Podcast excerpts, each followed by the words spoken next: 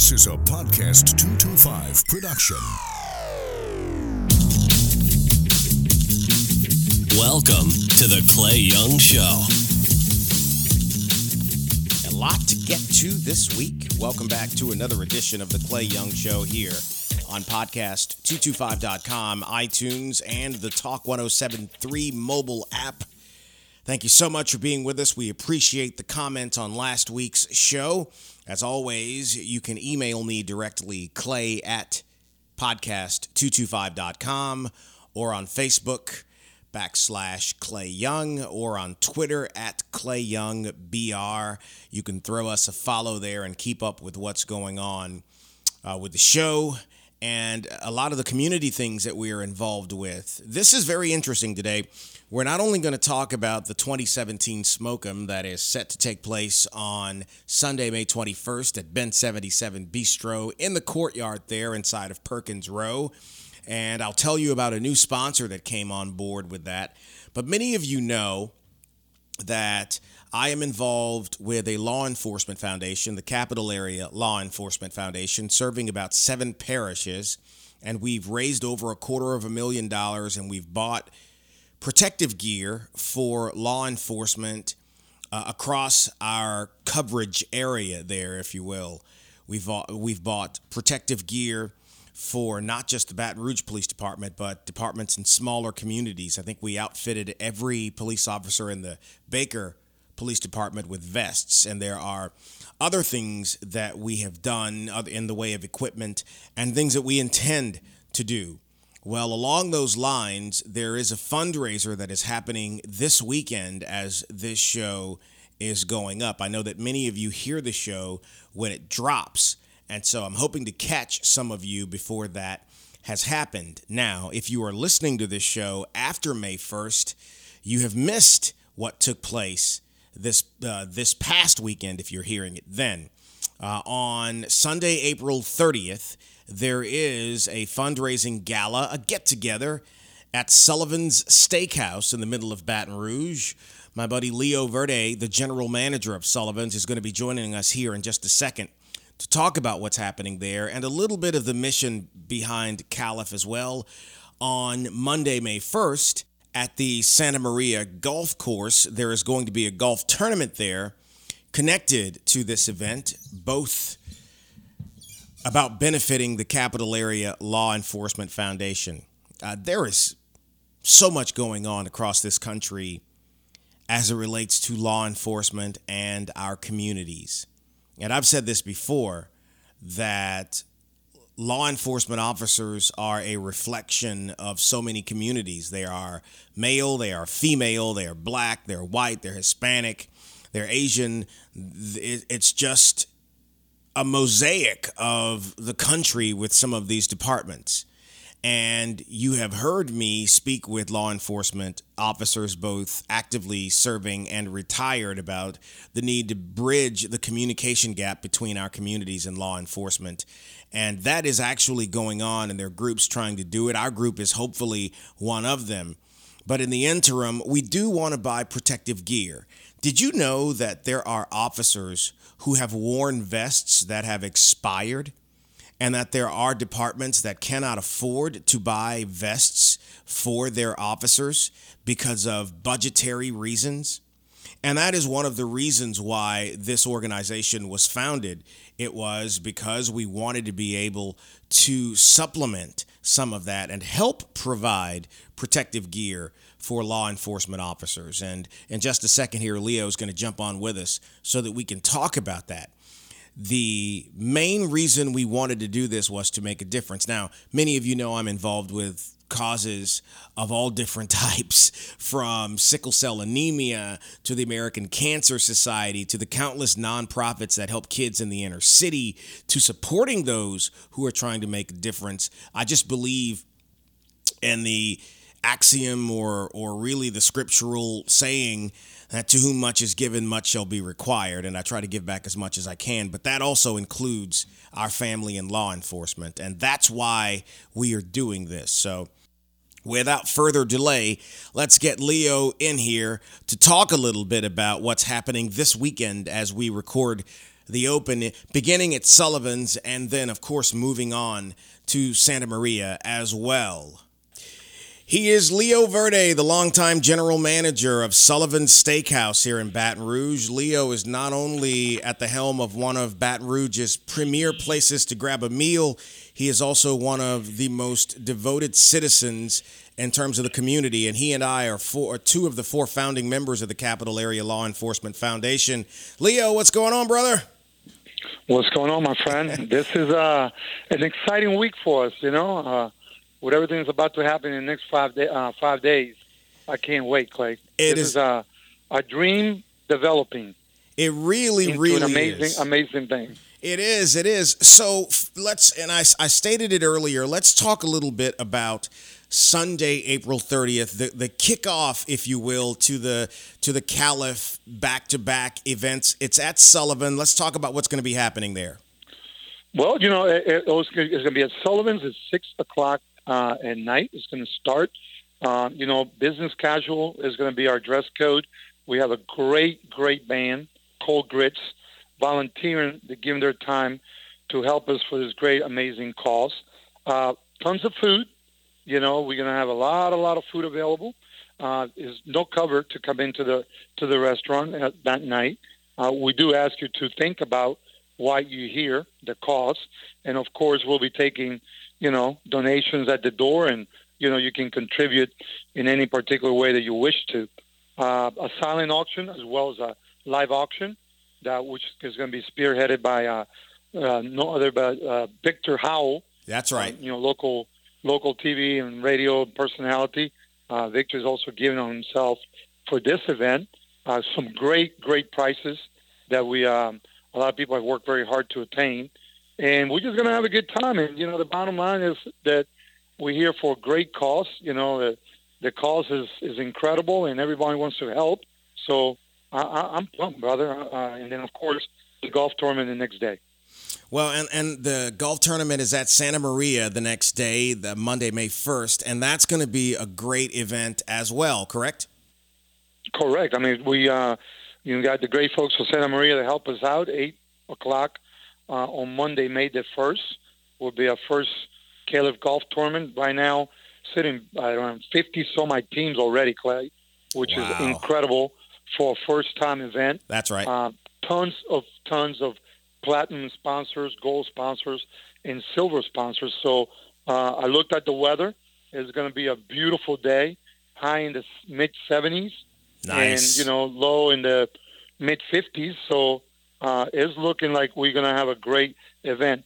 We still got time to do some uh, whole sponsors as well as some uh, golf cart sponsors and t- uh, tent sponsors as well. Now, let's give a shout out to the t- to the folks at Brock, Leo, who have been so great with you know helping us pull this thing together. Well, uh, we we could not done this without them. I mean, there's no way. You know, we we have no expertise. On, I mean, I have no expertise. No, me neither golf tournaments. Nope, I mean, not at we, all. none of us do. Nope. We know Pat doesn't.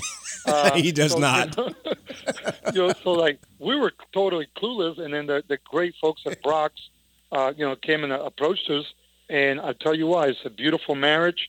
Uh, what they've done, what they've been able to do.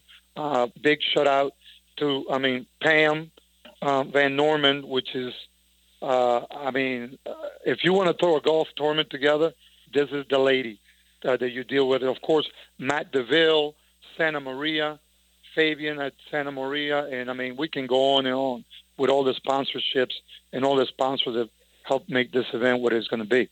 Well, you know, as we as we wrap this, I just want you to take a second or two to talk a little bit about what the Capital Area Law Enforcement Foundation has been, what we are trying to achieve. I spoke about it earlier, but I'd, I'd, like you to put it in your own words why we created this and what we hope we can accomplish with it. Well, I mean, we, we you can't talk about CALEF without talking about you know the, the, our four heroes um, that that you know that what happened last summer in the Baton Rouge area. So, you know, uh, the day we started brainstorming, you, you know, Pat Ingley, Veronica Musgrove, myself, and you know, we felt impotent. We felt like that we needed to do something to to help our community, make our community a better place to live. and you know we needed to do something for for these guys that that, that put their life on the line every day. So you know that's when we came out with Kellers Capital Area Law Enforcement Foundation. You know, it's a nonprofit foundation. You know, our sole objective is to assist law enforcement officers to give them protective gear. You know, we're not giving them guns. We're not giving them billy clubs. We're not giving them tear gas. All we're doing is putting vests on our law enforcement officers in order for them to go out there and do their job. Um, you know, we've been able to raise uh, close to what four hundred some thousand dollars. That's correct. In less than nine months. Yep. Uh, you know, we helping. It started just BRPD in East Baton Rouge, and before you know, we we got eight, nine different parishes and all kind of different police departments and sheriff's departments that we help. Um, and it's also to assist the families of law enforcement. You know, in in a time of crises, in a time of need, uh, for us to be there for them. You know, you, everybody knows that we have the, the, the, the three wives of the original three officers in our in our board. Yeah. Uh, Mr. James Tullier and Nick are part of our board as well. So, um, you know, it's it's it's it's a great cause what we're trying to do, and and like I said, we don't take political stands on anything. All we're trying to do is buy protective gear, so these guys can go, these guys and gals can go home to their loved ones every night, and they don't have to use their money to buy this equipment. Right. You know, we can buy it for them. On these days of crises with budgets and cuts and, and everything that's going on, uh, we there to perhaps, you know, help a, a, a department uh, purchase their equipment. Man, very, very well said. I'll let you get back to work there at Sullivan's. I'm looking forward to this weekend, and I just say if you're in if you're in anywhere close to Baton Rouge, you really don't want to miss Sunday night at Sullivan's Steakhouse. You just don't want yeah, to miss it. It's, it, it's going to be beautiful. I mean, look, I, I've gotten so many RSVPs and calls and texts and messages. I mean, it's going to be. I, I think it's going to be the party of the spring, Yep. early summer. I really think it is. Well, I'm looking forward to it, brother. Thank you for being on the show, man. Uh, thank you, brother. Let, let me get back and uh, keep putting a little bit of details back together for this. I think it's going to be two great, amazing days for the Capital Area Law Enforcement Foundation, and we're going to raise a lot of money. Yes, sir. Yes, sir. Leo Verde, general manager of Sullivan's Steakhouse, talking about the Capital Area Law Enforcement Foundation gala taking place at Sullivan's on Sunday, April 30th, and the golf tournament at Santa Maria the next day. We appreciate Leo being on. Up next, is Hollywood about to leave Louisiana for good? Is the movie industry in Louisiana, as we have known it, over? Patrick Mulhern with the Celtic Movie Studios, and there is a headline because I could add the word formally to that. He'll explain on the other side of this break here on The Clay Young Show. This is Dr. Mary Catherine Rodrigue, and I'm Katie Fetzer. We're the owners and co founders of the Wellness Studio, a mental health practice with locations here in Baton Rouge and Covington. We are also your host for the Waiting Room podcast here on podcast225.com. Our podcast is a journey into the world of mental health. On our show, we're going to discuss some of the various forms of mental health conditions. We're also going to shed light on the various ways our listeners can get a better understanding of how the mind works and why we do what we do. So, subscribe today to get the Waiting Room podcast here on podcast225.com, iTunes, and the Talk oh 1073 mobile app. Clay Young here with John Conroy, the founder and owner of Pest Stop Do It Yourself Pest Control Solution, making your yard great again, he is. And this is the outdoor season, John. People are outside having crawfish boils and barbecues, and the fleas are pests, but Oh, you they- can help them with it. Yeah, we really can. This is the time of year you want to get out there and get in front of this because this is going to be a bad season. It's been such a mild winter and Right. we had a lot of rain in the area. Yeah. You want to treat with a liquid or a granule, but it has to be a product that targets both the adult and the pre-adult stages. Now, what if someone has fleas but they don't own a pet? Well, we actually see that quite often, believe it Okay, or not, because okay. you have other animals in the yard that aren't getting treated, like Okay. squirrels and roaming cats and possums, etc. Yeah, yeah. So yeah, they'll they'll jump on your leg, for example, when you're mowing the yard. Sure, and they'll sure. just hitch a ride and come on in. Come on into the house. Stuff sounds amazing. Where can I find it in the New Orleans area? Well, our Metairie store is located at 3512 Severn Avenue next to the Pepper Mill. On the North Shore, we're at 1417 North Highway 190 in the same shopping center as Villeray Florist and Sherwin Williams. And on the West Bank, we're on the Palco, just past the Harvey Bridge. Welcome back to the Clay Young Show. He is the executive director of Celtic Studios, the Hollywood of the South hub, if you will, uh, here in Baton Rouge, Louisiana, just down the road from where we are right now. His name is Patrick Mulhern. And uh, Patrick, man, you made waves a f- few days ago announcing that you are going to be leaving Celtic Studios. that is true. That is true. Yeah. I'm, I'm- for the short term. I'm there through the end of June. Now, so, uh, I want to get to that and I want to talk a little bit about what Celtic has done. But I mentioned to you a moment ago that we haven't seen each other actually since the flood. I think we've communicated a couple times, but not in person. right.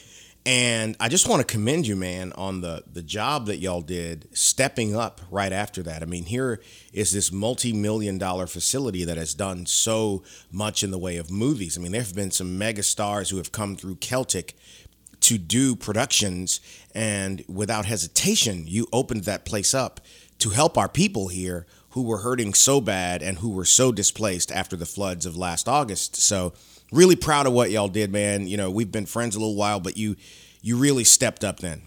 Well, thanks. I mean, yeah, I would say that in my eight years at Celtic, it's probably the most rewarding thing Yeah. we ever did. Yeah. Um, you know, yeah, we roll out the red carpet for big time Hollywood folks all the time. Right. Mm-hmm. rolling out the red carpet for our own community. You know, I mean, um, again, not something we planned on. Sure. Something we hope we never have to do again. Yeah. But nobody did really, right? yeah, right. Well, I mean, when you're dealing with the worst natural disaster in the history of Baton Rouge, Yeah. you know, you, you got to think outside the box. You gotta you gotta do uh, whatever whatever it takes. And I mean, we saw what was going on on the news. I mean, Yeah. it looked bad and just kept getting worse.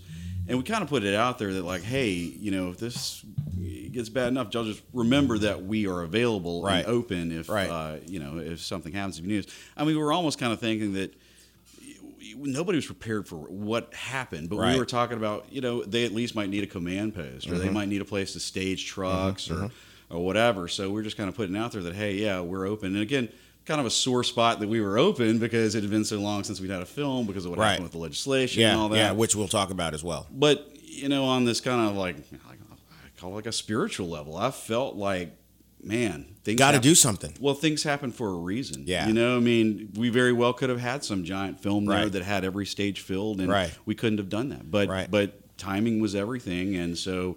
Um, when we got that call about one o'clock in the morning, 1.30 in the morning uh, on that Saturday. Well, actually, excuse me, it was the Sunday. And because the rain started on Thursday, and I actually remember the day the rain was starting. This is kind of an odd mental marker, but Right. I was meeting with Tim Mockler, and we started joking about the weather. And we were in Perkins Rowe, right down the road from here. Right. And left, and, you know, it looked like it was going to rain, and then it started and really never stopped. And then by Friday, it it really didn't seem like that much of an out of the ordinary rainstorm for Baton Rouge. I'll be honest, when it was going on, I didn't think very much of it, man.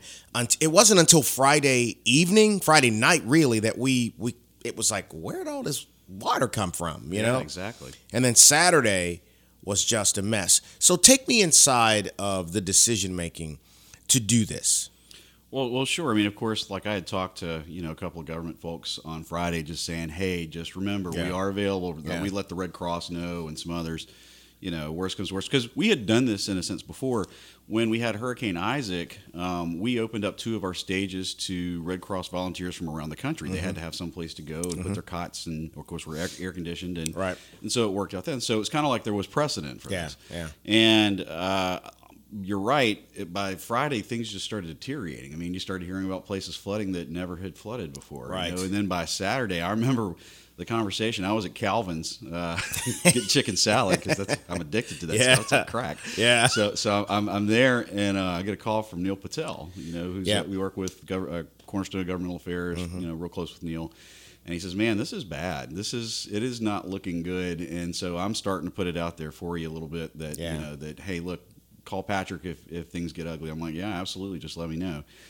Of course, I didn't hear a thing until 1.30 in the morning. You Yeah. know, that that night or or, or Sunday, and and uh, it was Neil and Adam Knapp, and Adam's Yeah. like, man, look, things are looking bad. Places are starting to take on water a little bit uh, that were going to be shelters. Like, you know, uh, how soon can you get people over there?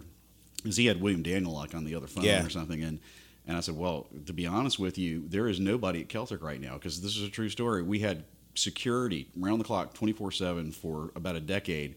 We had laid them off. Their last day was that Friday because things had been so slow with the film industry. So there was literally nobody there, and so I said, uh, well, look. The stages are like hot boxes in the summer. You know, I mean, when you've got you know that kind of heat, for you know, it takes hours to cool them down sometimes Right. And these Uh, are big, Oh, big yeah. facilities. 31 Consi- think about a warehouse that's larger than any that you've ever seen. Yeah, thirty-one thousand square feet. Yeah. Some of them are seventy feet to the peak. I mean, they're- right, they're that's huge, right. and they're metal buildings. Right. right. And so, um, and so they said, "Well, how long will it take?" I said, "Look, can you give me like you know two hours or Mm-hmm. something because we want to cool down stages." And they said, "We don't have two hours. There's people on buses right now." Right. I said, "We'll probably call you back in uh, tomorrow. We need you to open up shop." Okay, that's fine. You know, so I, I try to go back to sleep. You know, mm-hmm. then I get the next call at like three o'clock in the morning, and it's OEP. It's like. Uh, we need you to get to Celtic as fast as you can because we've got nowhere to put these people. More shelters are flooding, and we have people on buses, and they're in bad shape. And so, I called Aaron Bam, uh, who's our director of studio operations there. I said, "Look, we got to get over there and get it Right. And so it's again, it's a matter of like getting the lights on, getting Right. the, the air conditions running and stuff. And sure enough, uh, about five o'clock in the morning, the first uh, police car or sheriff's car came down Celtic Drive with the lights on. And they said, "Are you guys ready?" And he said, "Well, yeah, we've got the stages open and you know the air conditioners running." And they said, "Well, here they come." Wow. and it was just bus after bus after bus, and they just kept coming. That, if you think about one month earlier, where Baton Rouge was in terms of morale, in terms of the way that I believe people were trying to turn us against each other Exactly. from the outside, and the tra- you know the tragedy that had happened, and all of these things, a month later, it was like that never happened, mm-hmm. and people said, "Our neighbors need us. Let's go." Yep. I mean, what you did on a super large scale is an example of the generosity of this town. But we saw people jumping in boats, getting their four wheelers, Yep. driving through areas. It truly was a great reflection of the soul, if I could say that, of this community, in that, in spite of all of that stuff, Right. hey man, let's go help one another. Clay, I'll be honest with you. I- I don't. After that experience, I don't know that I want to live anywhere else in the world. Yeah. You know, I mean, Yeah. just seeing the way this community can come Man. together and respond, Yeah. and the way we take care of each other. Right. So again, like we're talking five o'clock in the morning as all these buses are rolling in. There's like nothing to. I mean. You know, we're, we're scrambling, running around the studio, trying to find any chairs that we can because you got old people. You know, Right. you, have got Sure. uh, mothers with babies Yeah. that need formula. I mean, it's Yeah. it's like a mess. People Yeah. who hadn't eaten in 24 hours. Right. People who've lost everything. You know, they got nothing but the clothes on their backs, and so Right. you realize that okay, we're about to be overwhelmed, and AT and T is out. You know, so Oh man, so right. So I'm, I'm trying to call people on my cell phone, and it's that you know that was that was not great for them. No. And you know, I can remember that Saturday, I heard from some friends, and they had been flooded. They're out, uh, I guess, not far from the O'Neal area, right. and they flooded. The video of ten feet of water on what was it uh, in Shenandoah on Jones Creek. Oh, God. I mean, it's like when you think about that. Having driven these roads and been around this town, you're thinking there's just no way that you could see seven, eight feet of water on some of these roads. Winbourne Avenue over there had so much water. That church had like water almost up to the ceiling. And What is that? It was unrecognizable, you know. And and uh, look, so when when we had no way of communicating with our cell phones Right. or whatever, so I ran into like the guard shack at, at the, and got on the computer, and uh, just I put a Facebook message out there, Right. right, and that's what I love about living in this kind of big small town or small Mm-hmm. big town, however. You, I mean, I knew you know folks in the media that could just kind of tag on. It's like, Right. hey guys, can you get this out there? You Right. know, saying, hey, we need this, this, and, Mm-hmm. and this, and um, I think WAFB read it like word for word Yeah. what I posted. Yeah. And within less than an hour, people were showing up. And they were showing up in such a big way. Costco across the street, those guys just opened up the, the store Right. and started throwing, you know, water in carts and rolling it over, not thinking Well, about and I love the fact that they just allowed. I think they just allowed people to come in to get supplies. Yeah. They kind of suspended the membership Right. clause to let people come in. And I remembered after Gustav, Sam's did that. The Costco wasn't here then, but Sam's Club did that. Opened up, said, "Hey, whether you have a membership or not, you can come in and get supplies." Again, man, you just said it. The way this town came together, the business Rising community, to the occasion. it really was an example, and it almost, it was, it was cathartic for Baton Rouge because it just crushed all of the divisiveness that had been in the air here weeks earlier. Right. That experience, and then afterwards, it was just putting people back in their homes. It wasn't about being divisive. It wasn't about you know us against them, Hatfields McCoy kind of crap. Right. It was really about us helping neighbors. And I just wanted to commend you. Let's talk a little bit about uh, because it's been, I think, gosh, over a year since you've been here.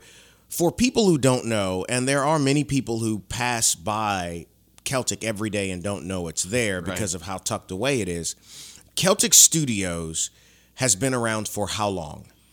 Oh goodness! I mean, they started construction on it like 2006. Okay. Uh, first main building, that O'Connor building, uh, came online in 2007. First big stage opened in 2008. Um, second one in 2009. That's when I got there. Was Mm-hmm. Yeah. in 2009. Yeah.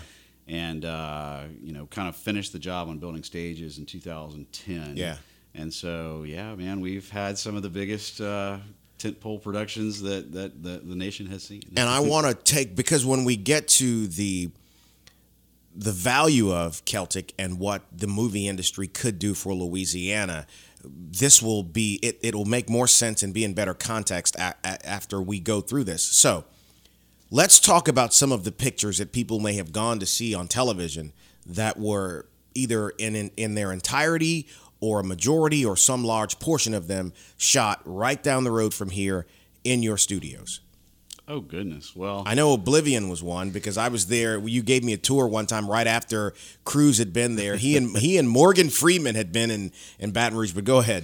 Well, of course, we had Battle Los Angeles was our first big. That's one. right. That was you know Aaron Eckhart, yeah. Marines versus Aliens, and we followed that up with the Navy versus Aliens. Yes. Battleship, NBC Yes. Universal's, Yep. you know, big big tent pole Transformers on the water is what Right. people call it. But That's anyway, right. So you got that that we had at the same time as uh, Twilight Saga: Breaking Dawn parts one and two. Yep. So Kristen Stewart, That's Robert right. Pattinson. Oh, my gosh. yeah, yeah, Yeah. all that supernatural teen romance. Um, uh, the woman who did Twilight also did one called The Host, which was like supernatural teen romance with aliens. Right. So they followed. So that was kind of you know in between Oblivion with Mm-hmm. Tom Cruise. You know, again, a big NBC Universal uh, tentpole. It's a big sci-fi. movie. Yeah, it was. That's probably my favorite movie Yeah. that shot there. I think. Yeah. Um, of course, we had. Again, I don't judge content. I just judge spending.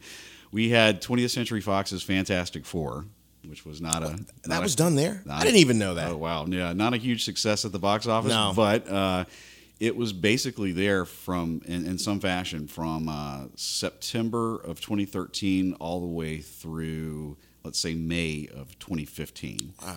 So You know, I think I just think that genre has lost a little bit of its pop because there's so many of those movies now. Yeah. When uh, where when that first Fantastic Four movie came out, it, that genre of superhero movie was so kind of new. Uh-huh. But since then, it's hard to impress people with this stuff because there's so many of them out there now, right? Well, and and this, I've said before the.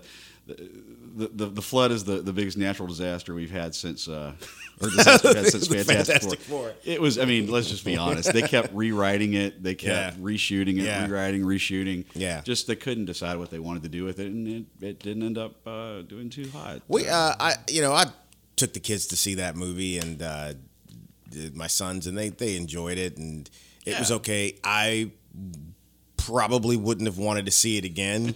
Uh, probably really didn't want to have to finish it in there, but I. I same with my I mean a nine year old's expectations are much different Oh, no question. Uh, you know, and I, I've never asked you this question. Now I'm thinking about that. The I see. I can't ask that because you're not going to say. I was going to say the biggest celebrity douchebag you've run across, but you're not going to say a name, so I won't ask you the question. Uh, that I can, that I'm going to tell you offline but- okay, uh, but the most down to earth celebrity you have met in terms of their just their relatability to people, even though that they were a big deal based upon what they had done. Okay. Well, you know, uh, there's a show right now called Mr. Robot. Have you ever seen this? I've seen the, uh, on, yeah. on Mhm. USA. That's this is right. a critically acclaimed show. I've seen the show, but I've seen the trailers and previews for Yeah, it. it is. It is probably one of the best shows on television. Um, really, really intricate. Um, and if you've never seen it, it's worth like binge watching. It's so good. The main character is um played by, or guess he's Mr. Robot. Uh, he is played by Rami Malek, I think is his name. Okay. And and he was in. You've seen him in all kinds of stuff. Everything from Night at the Museum. Um, but he was in I remember that. I, I, he was one of the. Um, was he a pharaoh? I think, or something in Night at the yeah, Museum. He sure yeah, was. yeah, right. yeah. Yeah. And um, he was in Twilight. And, Never saw the Right. Twilight movies. right? Yeah. I know that shocks you, but Well, no, it doesn't, because you're not a 14 year old girl. that- but, this is true. but but here's the thing: I haven't. I saw. I forced myself to watch the first Breaking Dawn part one. I, I still haven't seen part two. I, I mean, it's shot at Celtic, shot all around Baton Rouge, but I can't force myself to do it. It's just my time is valuable, and I, you know, it's oh, like God, how'd you get through that without bourbon? and a lot of it. well, there, again, there were, there was part one and part two. Part one was enough for me. Jeez, man. Uh, so, so him, and then the most spect. Well, before I ask that question, I, was, I, I'm going to ask about the most spectacular scene that you've that you've seen shot, where obviously some things were to imagination because there there's a lot in movies now that happen after the camera stops, the computer takes over and enhances it. But before I before we get to that, the last time I was there, we saw the set of the the, the WGN show. The um, Oh, Underground. Underground. Sure. Yeah. It was, folks. You cannot imagine the intricate amount of detail in these sets. So Pat takes me into, I guess, one of the plantation homes. Now on the outside, it just looks like a, a wooden square with window holes, you know, spaces for windows. And then the closer you get to it, you see the set on the inside. And if if you started in there moving around, you would swear that was an actual house, someplace out in southern Louisiana or Right. South Mississippi or wherever. It was so well done. That part of this to me is so fascinating what they can do with creativity. And so that leads to the question, the most the most either inspiring or just oh my god moment you had watching something happen. Wow. Okay. I, I think the one that will always stick out in my mind was one of the first big set visits that I did on the lot when I first started working there for Battle Los Angeles, and they blew up something over at the old. Remember the before it was the Costco, it was an old Coca Cola. That's right. That's right. And so they rented that, and out in the parking lot where they had, you know, again, this is the apocalypse with, you know, crashed helicopters Right. and toppled over buildings and flipped buses and and so there's this alien battle, and they, they basically said, listen, we're going to blow something up today that's going to be so loud that it's going to shake everything, you know, in the neighborhood. And so why don't you guys come out and watch it so that you're not frightened by it when it happens because it's going to be very, very loud. And so, oh, that sounds fun.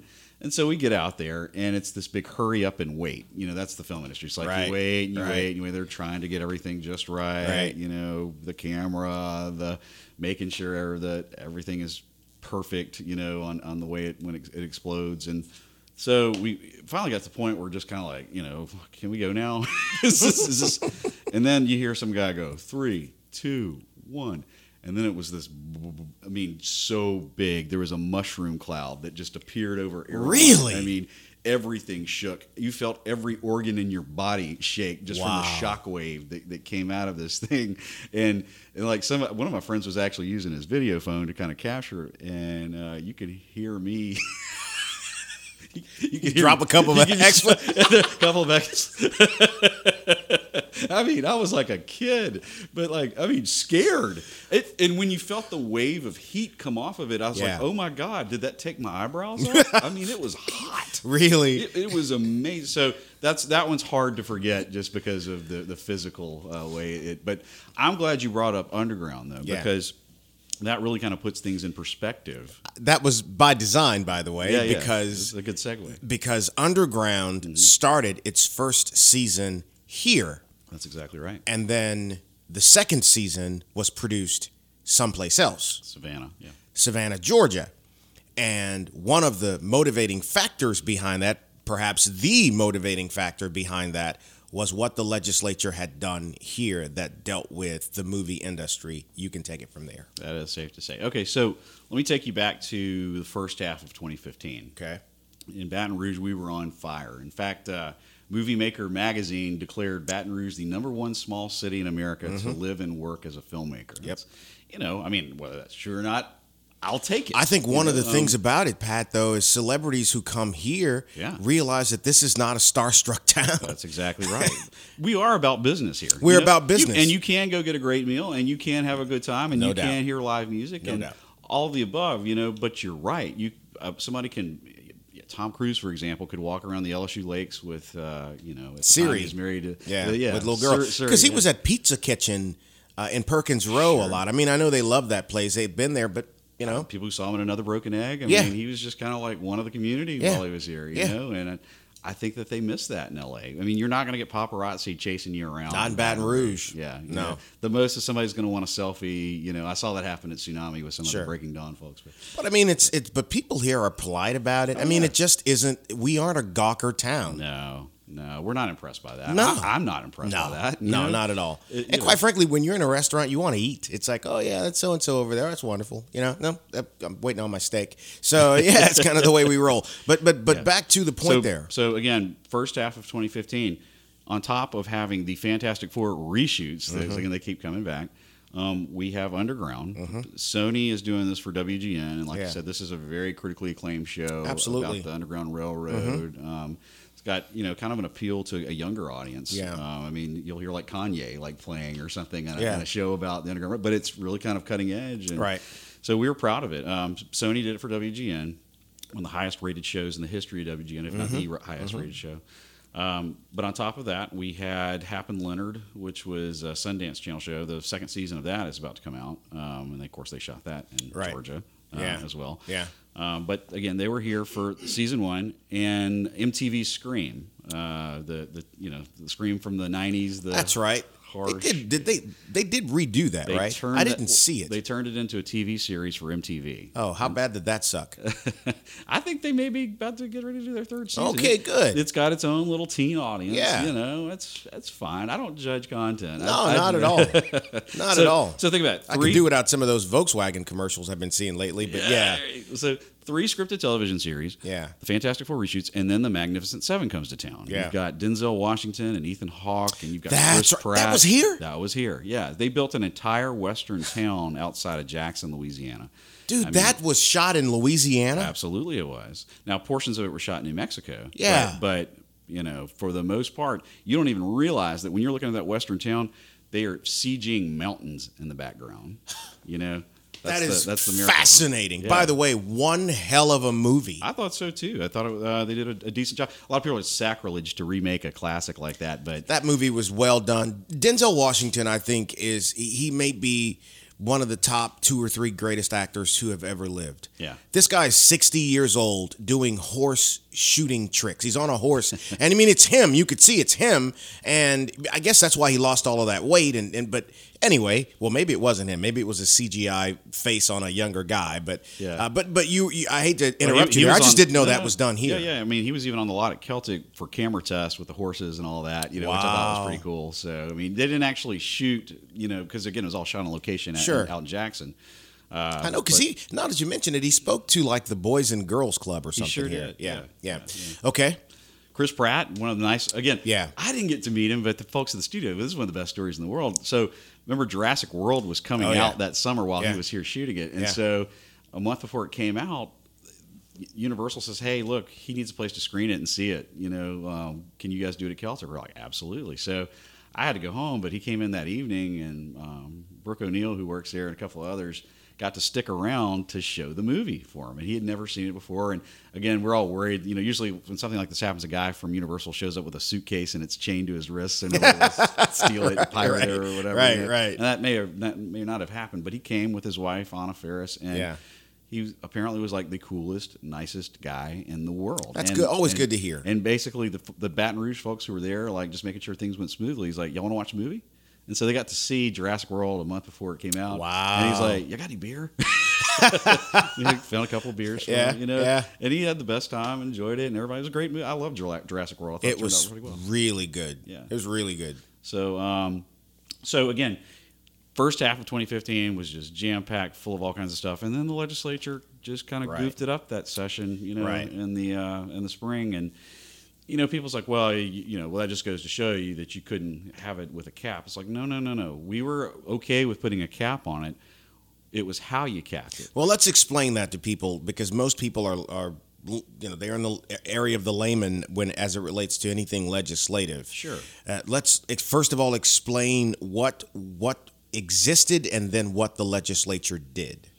Well, so Louisiana's had this tax credit, you Mm-hmm. know, that dates back to like 2002, and it's gone through very, you know, several variations Yeah. of like what the percentage was and how it works, and um, it's- but it's been pretty stable since like 2009 Mm-hmm. in some senses, which was part of our selling point and the strength of the program is that like Louisiana's stable. They don't, you know, the it's very simple how it works. They don't change the rules on you. Right. Um, and so we were really attractive. Uh, and so as you got, of course, we had these terrible budget pressures, you know, in, in 2015, and um, out of desperation, they said, "Well, we need to rein this program in to where it doesn't, you know, grow out of control." Right. And, um, and so we were uh, amenable to that, obviously. Um, but but what you want to do is you want to limit the number of promises you make, not the number of promises you keep. Okay, that's how any good government That's program, anything should should Right. work. Is like that's just I, I tell my kids that. Right. you know, Yeah. we should all live that way. Yeah. Limit the number of promises you make, not the number of promises you keep. That's right. Well, that's how it works in well, first of all, Georgia is making an unlimited amount of promises and keeping them all. Okay, Right. so there is no cap in Georgia. Right. Okay, so that's why they're, they're our huge competitor. The state of New York uh, limits the number of promises they make to 420 million a year. Okay, Mm. California now has a, a program that, and they limit their promises to 330 million per year. Yeah. Louisiana, they capped at 180 million, but what they did is they said, we're going to continue to make an unlimited amount of promises, but we're only going to honor up to 180 million per year. And that included all the promises that they had made over the past It was 15 years. retroactive, Right. which was ridiculous. Exactly. And so everything ground to a halt Yeah. Mm-hmm. that was looking to use those for financing, you know, and because you can used to you could actually borrow against the future value of your credit and get cash flow. Mm-hmm. Yeah. And um, it's a, which was a huge bonus for independent filmmakers because Yeah. not everybody is Warner Brothers. Not Right. everybody has hundreds of millions That's of right. dollars. To, That's right. And not everybody can wait forever to for the state to you know to live up to what it says it's going to do. So um, when they did this, it just the bottom fell out, you know, and and so like I was I've told people before, it was so weird and ironic to me that when the flood happened on August 14th of 2016, it was exactly one year to the day that Underground had quit rolling at Celtic. So it had been Really? one year since we'd had a major production shooting at the studio when the buses started rolling in. So um, I don't know if that's the universe was trying to tell me something. I don't know, Yeah. but uh, you know, again, New Orleans is New Orleans and will always be New Orleans and will always be a draw. You know, and uh, people are willing to gamble like NCIS New Orleans. Yeah. it, it's got to go to New Orleans. So. Whereas they weren't happy with the way you know Louisiana kind of handled its business, they weren't going to leave. Right. And others had the wherewithal to say, you know what, yeah, it might take me two to three years to get my credits, but I, I'm going to risk it because I need the locations Right, and all that or right. whatever. Um, but look, at, at one point, LED said that the industry was off by 80% in Louisiana from where we were, and, and I believe that. Yeah. And in Baton Rouge, we felt it even worse. We've had these problems since day one Yeah. that I've been dealing with. Yeah. Baton Rouge is obviously it's not New Orleans. No. We don't have direct flights. We don't Nope. have the huge uh, skyscrapers Right. or, or whatever. I mean, those things are, are, are obviously an issue. But there's a union issue. It is actually more expensive to shoot outside of New Orleans because of something they call a production center status. Okay, and Baton Rouge didn't have it. I've been trying to get it for you know eight years at Right. the very least, Right. And tried to get uh, you know in, in 2015 to, for the union just go ahead and clear Baton Rouge, just give us a level playing field. Right. They wouldn't do it, and so again, we had the same old issue, which means on a, a film like Fantastic Four, for example, Mm-hmm.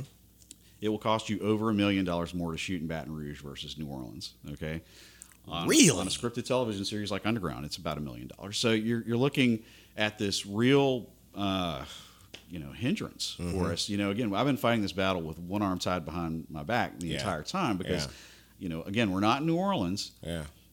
The big stages made a big difference, and the ease of shooting in Baton Rouge makes a big difference. And you can actually cut cost on things like parking and Yeah. stuff like that because it's New Orleans can be more expensive in that regard.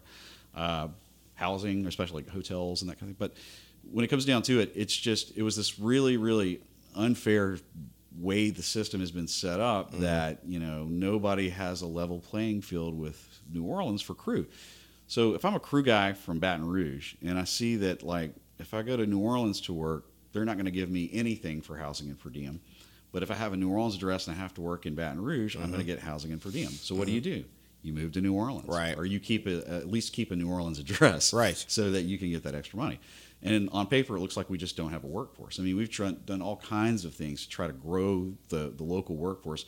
And the truth is, the work follows the crew, and, and the work uh, the crew follows the work, work That's follows right. crew. Right. know? And so when we were busy and things were going, I mean, we were growing a little crew base here, and so we totally deserved to be a production center because we had so many people who, ah, it's just home, and I like working here. Right.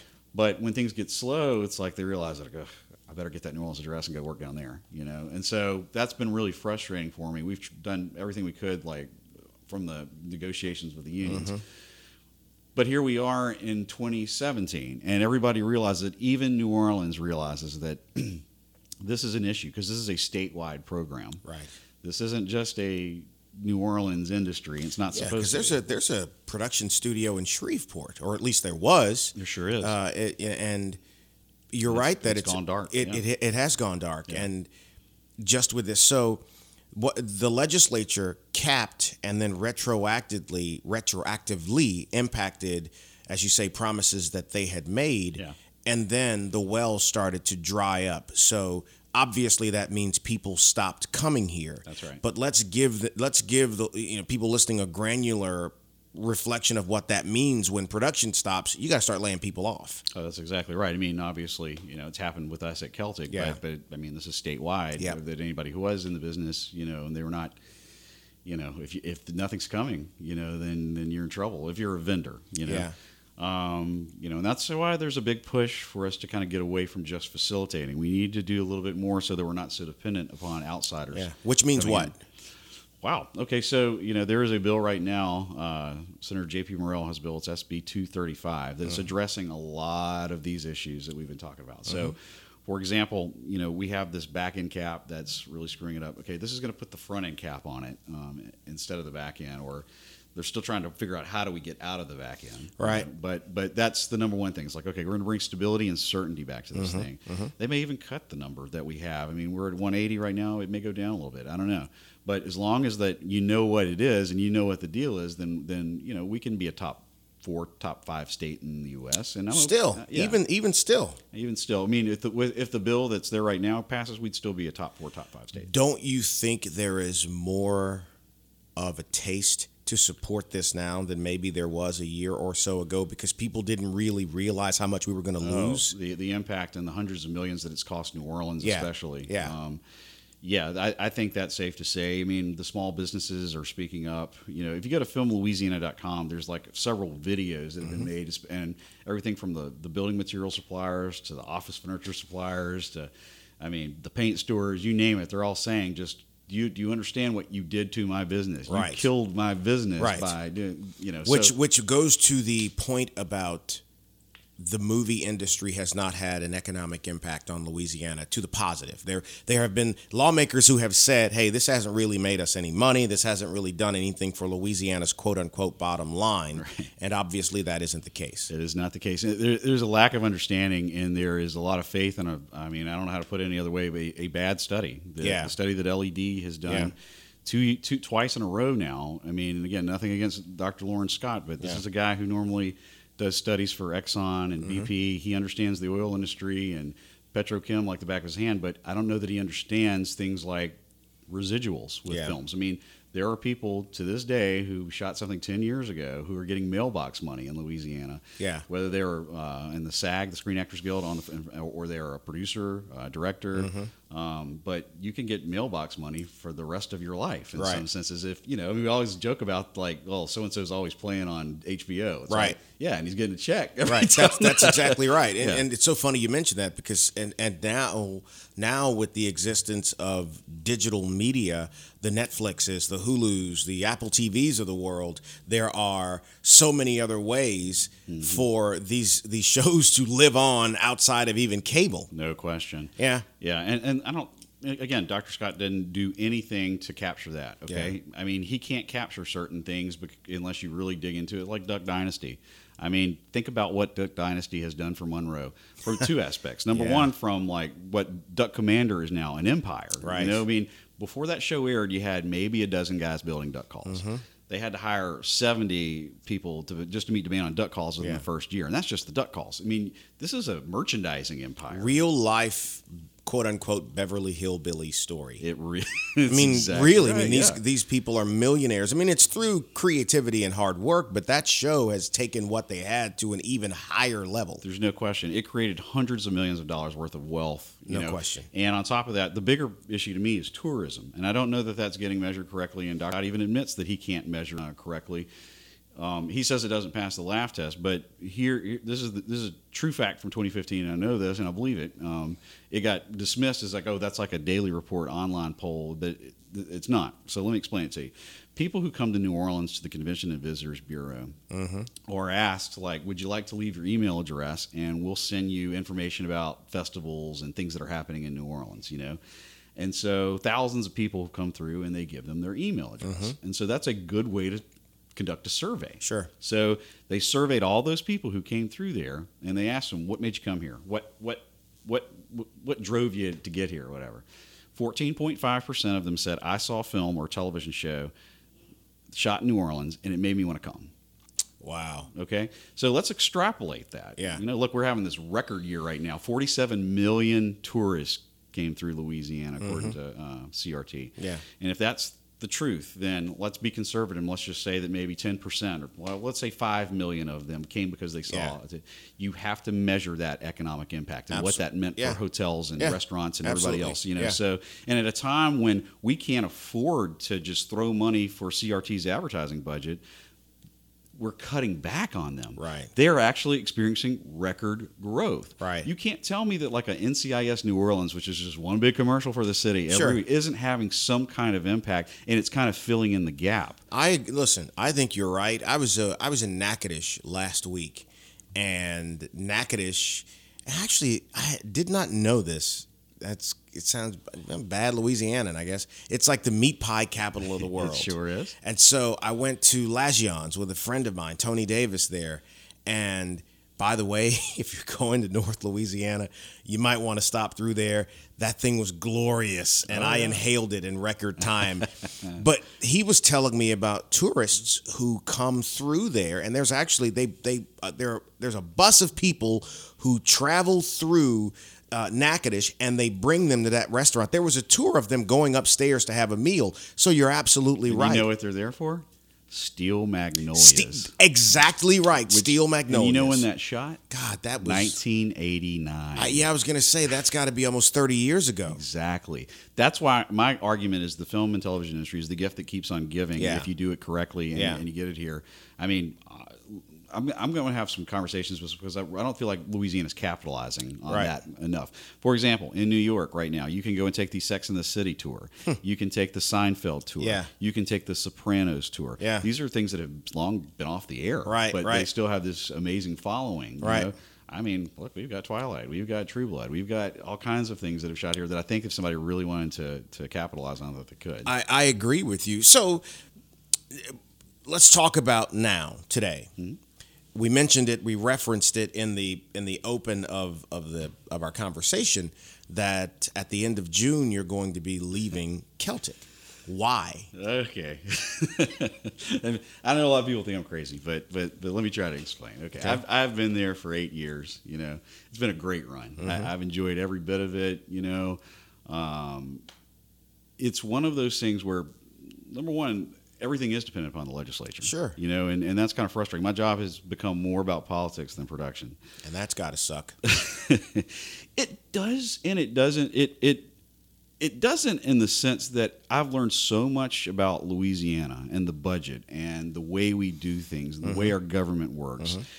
And I understand that we have bigger and deeper problems in this state that, that have got to be addressed. Sure. Um, and so if we're ever going to turn the corner, I mean, I get frustrated when I see things like U.S. News and World Report saying that we're the worst state in America. Mm-hmm. We're, we're, we're 50. You know, I feel like we've been trying to, we've been moving the needle a little bit with the film industry, getting millennials to come back and, and young people because that's where it's at. I mean, Right. that's how you grow. Um, that's how you attract other companies. You have to have a creative class. I'm, I'm a firm believer in that. Richard Florida has written all kinds of books about it. So if anybody just go look up Richard Florida and the creative class, and you'll understand that that's where we need to go, and that's that's critical. You know, and I feel like we've done our part with the film industry with that Yeah.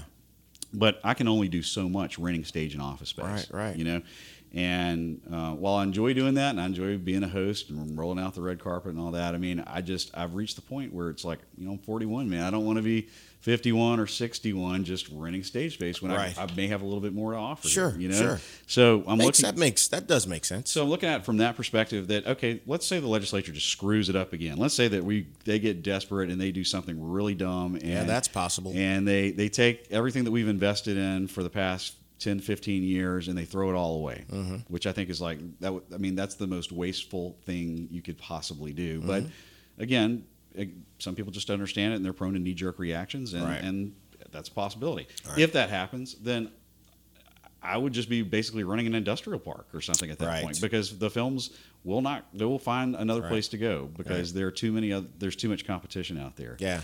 And so if that happens, I mean, I don't really want to run an industrial park. Right, right, You know? right, right. So that's scenario 1. Scenario 2 is this. Let's say that we do fix this. Mm-hmm. Let's say that we do and that this bill that I was talking to you about, I mean again it has these things like the additional 5% for shooting outside of New Orleans is going to level the playing field. The rest of the state is going to start seeing and feeling that economic impact Right. if things will venture outside of New Orleans. Right. That it that whole union thing I talked about it levels the playing field. So that Mm-hmm. that would be a game changer. Number one. Number two, again, we we make it stable with the front end cap. Uh, you know that you can know that I could I could bring a TV series, and this is part of the bill too. A TV series could come to Baton Rouge, and they could know that the deal that the state gave me when I first got here is the same one that would be in existence for the next five years. That would be huge Yeah. because right now they're scared to death that we might pull the rug out from underneath Yeah. them, you know, in Yeah. season two or season three, and they Right. have to move because that actually just happened. Yep. So that's in that bill. So that gives some some stability. Mm-hmm. Uh, you know, I mean, you'd see some people planting roots. My point is this: if we fix it and we do these things that we're talking about, I mean, there's even some additional sweeteners to try to make it so that Louisiana is actually creating its own content. And if that is the case, then I would be kind of crazy not to go further down the rabbit hole Mm-hmm. um, of actually uh, putting together a film fund. Yeah. I, I don't know if you said, but I've, I have been working on something that is going to be kind of LSU centric. Um, Really. we call it the Purple and Gold Film Fund, um, and we want to kill as many birds with one stone by doing this as possible. Okay, so think about what Rudy did for Notre Dame. Yeah. There's no reason that we can't do some movies like that for LSU. Right. I mean, the the world is ready for a new Pistol Pete movie. You know. Well, th- yeah, absolutely. And you know, the story of Shaquille O'Neal uh, alone. Shaq story would be I mean, awesome, yeah. because of because of how he has never separated himself from LSU. Yeah. From the time you know, obviously LSU playing there put him on the map. He gets drafted. He you know finishes college and gets two advanced degrees, and then He gets on the whole ground thing- floor on Google. yeah, that's You know? right. I mean- and so so it's it's he's been fascinating, and and like you said, Pistol Pete Maravich, and I mean you could you could do. So I don't. I wonder why ESPN has never done a short film on Les's first year here Uh-huh. and what was going on that year, and then with you know with the playing Alabama. Um, you know, and, and that following year, but something like that, you would think they'd, I don't know. Well, you're hitting the nail on the head, which is that I believe we have great stories to tell Yeah. that are centered around LSU. Yeah. And um, I want to be LSU's chief propagandist. I want, I want to get these movies and TV shows made that introduce the world to, to what it is that we love Yeah. about Baton Rouge and LSU. You know, so that's kind of goal number one. Goal number two, obviously, is like it's like Trump's golden rule, which uh, he who's got the gold makes the rules. That's right. Okay. Well, if we've got the gold because we've got the fund that we're putting together. Yeah. We're going to insist that it's shooting Baton Rouge. Yep. Number one. Number two, we're going to train LSU students, and LSU is on the verge of having a bona fide film program uh, that Hmm. will start this fall. Uh, you know, I mean, again, we want something that's going to rival what they have at the University of Texas, uh, and we're getting closer to that every day.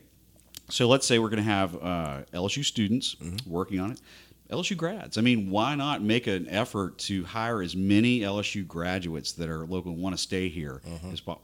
And again, you're making the rules, then you can do that. Right. Um, you know, bigger than that. Let's. This is not just like a you know to train students. This is to actually make money. You know, and so if you believe in LSU, um, why not do what we call venture philanthropy? You know, which is like okay. I'm going to hope that uh, that that I get a return on my investment, and and you probably will if if it's done correctly. Mm-hmm. But at the same time, in a worst case scenario, you help the university. Right. You know, and let's hope that this thing hits it so big. Let's let's say it was like Black Swan. You know, some Yeah. some Louisiana investors helped make Yeah. Black Swan. Yeah. thing made 392 million at the box office of like a 10 million dollar investment. Yep. You know. That's what we're hoping for. Yeah. I mean, God is not dead that shot here in Baton Rouge. Right. That thing cost less than a million dollars to make. It made 62 million at the box Well, look at that para paranormal activity genre. The first one Oh. they shot for like a couple of five five dollar bills and a peanut butter sandwich, Or the Blair Witch Project, and the, or the yeah. Blair Witch Yeah. Project, which I think was the the beginning of a lot of that because that movie shot for almost nothing, and Right. and I think they redid it. I haven't seen it, but uh, Well, my point Yeah. is this: we want box office Yeah. coming back to Oh, yeah. Louisiana. Oh, we yeah. want mailbox money coming here versus Yeah. California or New Yeah. York or China. you Yeah, know? yeah. So, w- keeping that in mind, that's that's a big part of the goal here. But it could keep going back into the fund. It could keep going back into the foundation. Yeah, yeah. It could keep going back to LSU. You know, let's let's make a ton of money Sure. Mm-hmm. and go hire more professors. You know, that's you know that's the goal here. It's it's like when you, when you try to do something that's more than just just to make a quick buck. Yep. If you have bigger goals Yep. and you and you try to help as many people as possible. Yep. Then I think it's a good idea, and I think that it's worth pursuing. Well, it's clear that you have a plan, and and I hadn't seen I haven't seen you this passionate about something in a little while, and and I think that that is that's spot on. So, final que- a couple of questions here. One, the legislature gets this right, and it does appear that the industry is going to start coming back, and and this time we plan on keeping them. I'm knocking Is- on wood. As you it- well, is there any uh, is is there any circumstance under which you would say, okay, I'll hang out at Celtic maybe another year to make certain that we set this up, or is your de- decision there final? Uh, you know, again, when we talk about things like outside employment stuff, it's like I can't be tied behind my desk focusing strictly on renting. Oh, sure, sure, that can- sure. That, can- that needs to be somebody else's. And, and Yeah. the stages, if if if things are, are like they were, the stages sell themselves. Yeah. And Aaron Baham's over there. I mean, the Celtic would be just fine Yeah. if we if we fix this thing. I, they know we. I'm a, you know we're, I'm I'm parting on good terms. They, Yeah. They've oh, said, Oh, look, sure. you know, we. I mean, I could be a consultant for them. I could do any number of things. You know. As, at, but not necessarily just working for the company. Right, I mean, right. I could in a different capacity. Sure.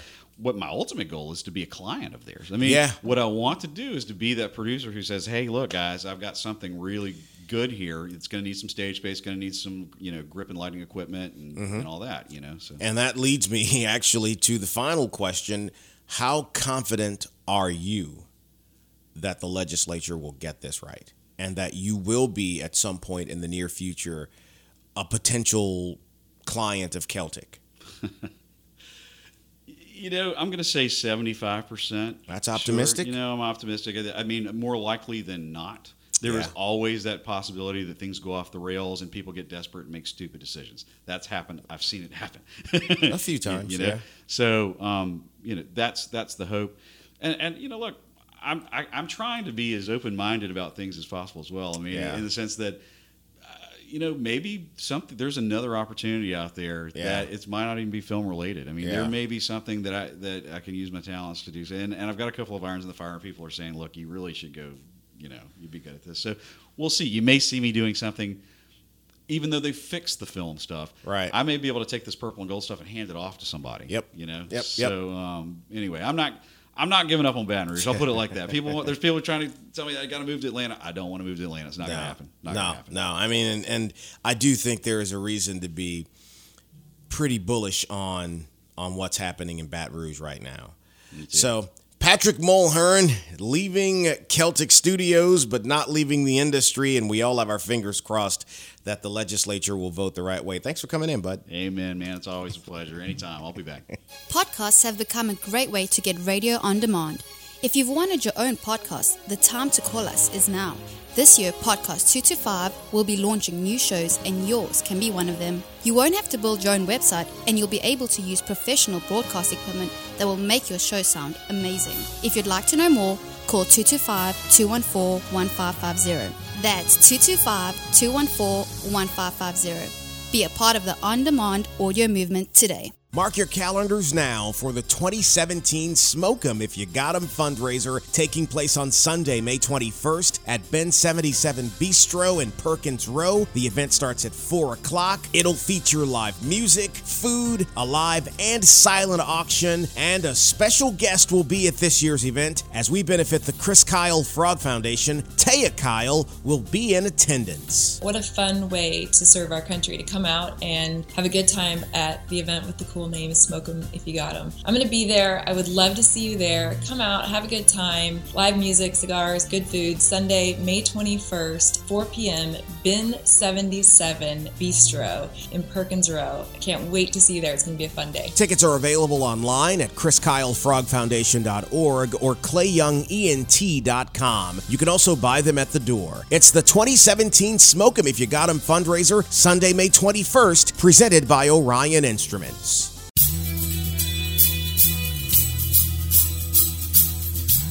This is the Clay Young Show on podcast225.com. So there you have it, Patrick Mulhern. I'm really hoping we can get that worked out. I'd hate to see all of the hard work done by so many end up with us not being able to have movies done here. I- It was always my hope when this first when this thing first came along that we would see the movie industry grow to the degree that many young people who have wanted to be in this industry would not have to uproot and go to California or Atlanta or some other place to live their dream, that they would be able to do it here. And it looked as though we were moving in that direction. And I will admit the ROI wasn't exactly totally where we wanted it, but as most of us in business know, it, it does take time to get something to where we need it to be. As long as there is hard work going into it and we're seeing some return, I just I think that the that patience was definitely worth it. So you heard it earlier with Leo Verde from Sullivan's Sunday, April 30th. This Sunday, as we record this, at Sullivan's Steakhouse, there will be a fundraising gala for the Capital Area Law Enforcement Foundation. And then there's a golf tournament the Monday after. No, I am not playing. Hadn't played in a while. My game has sucked anyway, but I will definitely be there. And on Sunday, May 21st in Bin 77, inside of Perkins Rowe, it's the 2017 Smoke 'em if you got 'em. If you haven't gotten tickets there, you can get them at chriskylefrogfoundation.org or a link at clayyoungent.com. You can buy your tickets there. The ticket is basically a $100 donation to the Chris Kyle Frog Foundation. You'll get a complimentary cigar, access to the whiskey tasting that we're going to have there, as many burgers or hot dogs as you can eat from the grill station. We're really kind of easing it out a little bit so people will be able to do that. Uh, we'll have a live and a silent auction, live music. Matt Moscona, who is the host of After Further Review on ESPN 104.5 in Baton Rouge and the ESPN affiliate in New Orleans, will be there helping with the auction. Uh, Taya Kyle, Chris Kyle's widow and the leader of the Chris Kyle Frog Foundation will be in attendance. This year's event is presented by Orion Instruments, and we just added Geico Insurance, Geico Insurance of Baton Rouge, to the list of sponsors for this year's event. Don Juan Cigar Company is providing the cigar. We've changed it up. It is the Eiroa by CLE and that'll be featured there. That'll be the complimentary cigar. So many great things, and we still have more surprises. In fact, we are going to have a replica of the Saints Super Bowl championship ring and a replica of the last LSU football championship ring as well. So more information about Smoke 'em in the coming weeks. But I'd love to see you at Sullivan's this Sunday, April 30th, as we record. And if you missed it, I'm sure you missed a great time. I'm pretty sure about that. Leo knows how to throw a party. And with all of that, guys, thank you so much for listening. Share the word, hit the subscribe button to get the show. When you see our links on Facebook or Twitter, share it with your friends. Tell people we're out there. If there is something you'd like me to talk about on the show that I have not spoken about, shoot me an email, clay at podcast225.com or on one of my social media platforms. With that, you guys have a great one. Take care of yourselves, and I will talk with you next time here on podcast225.com. Thanks for listening. Join us next week for another edition of The Clay Young Show.